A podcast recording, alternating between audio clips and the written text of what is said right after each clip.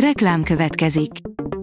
A műsort a Vodafone Podcast Pioneers sokszínű tartalmakat népszerűsítő programja támogatta, ami azért jó, mert ezzel hozzájárulnak ahhoz, hogy a felelős üzleti magatartásról szóló gondolatok, példák minél többekhez eljussanak. Köszönjük! Reklám hangzott el. Lapszemle következik. A nap legfontosabb tech híreivel jelentkezünk. Alíz vagyok, a hírstart robot hangja. Ma július 14-e, Őrs és Stella névnapja van. Annyira jó képet készített iPhone-nal, hogy kizárták a fotóversenyből, írja a PC World. A fotó jellegzetes stílusa felkeltette a csalás gyanúját, a készítője szerint viszont szó sincs erről. A 24.hu oldalon olvasható, hogy háromszor hosszabb is lehetne egy nap a Földön. A nap egy milliárd évvel ezelőtt megmentette a Földet, az emberek viszont ismét gondot okoznak. Az IT Business írja, sötétbe borul a Microsoft Paint. A kiszivárgott értesülések szerint a Microsoft végre elkezdte tesztelni mindannyiunk kedvenc grafikai programjának sötétkezelő felületű változatát. A hagyományosan a Windows operációs rendszer részét képező Paint fekete felületének bevezetését már évek óta kérték a felhasználók. A dögi írja, az Asus végre beismerte, hogy mennyire veszélyes a Rogelli használata. Ez már hivatalos, az Asus elismerte, hogy a Rogelli időnként barbecue-t játszhat az SD kártyánkkal. Az Asus most megerősítette, hogy a Rogelli kézikészüléknek gondja van a hőleadással. Ha nincs szerencséd, ez a probléma egy törött microSD kártyához vezethet. A problémáról már több érintett felhasználó is beszámolt az interneten. WHO, tényleg rákkeltő lehet a diétás kólák édesítőszere, de mértéktartással biztonságos a fogyasztása, írja a Telex. Az Egészségügyi Világszervezet rákutató részlege pénteken a lehetséges rákkeltő anyagok közé sorolta az aszpartámot. A rakéta oldalon olvasható, hogy az ITER még el sem készült, de a vákumkamrát már is javítani kell.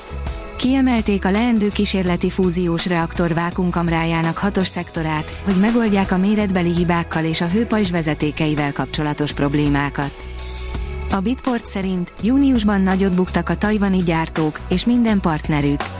A Nikkei szerint a 19 legnagyobb tajvani IT vállalat összességében értékesítései ötödét vesztette el egy év alatt. A player oldalon olvasható, hogy fedezt felpuszant, ahol egy új, digitális város épül. Amennyiben Dél-Koreában keresünk olyan helyet, mint Európában a Riviera vagy az arab államokban Dubai, leginkább puszan lehet az úti célunk. A Márka Monitor szerint az Európa-bajnokságon sikeres magyar diákok a világversenyen is bizonyítottak. Az 1997-ben Japánból indult Robocup kutatási projekt keretében zajló Robocup Junior napjainkban, kategóriáját tekintve a világ legnagyobb robotika versenye, amelynek szervezői minden korosztályban a legmagasabb technológiai szint alkalmazásával ösztönzik a tudomány fejlődését. A hvg.hu írja, jön egy új gomba Gmailbe, két héten belül mindenki megkapja. Hamarosan minden felhasználónál megjelenik majd a levélíró felületen egy ikon, melyel a jelenleginél jóval egyszerűbb lesz majd találkozókat, megbeszéléseket leegyeztetni. Az IT Business teszi fel a kérdést, mi fánterem a Prompt Engineer. Egyelőre nehéz lenne pontos választ adni arra, hogy mekkora változást hoz a mesterséges intelligencia, de az biztos, hogy számtalan vállalati folyamatra lesz komoly hatással. Ennek megfelelően a szoftverfejlesztés folyamata és a szoftverfejlesztő cégek sem vonhatják ki magukat hatása alól, mondja Zségör Ádám, az Attrecto ügyvezető igazgatója.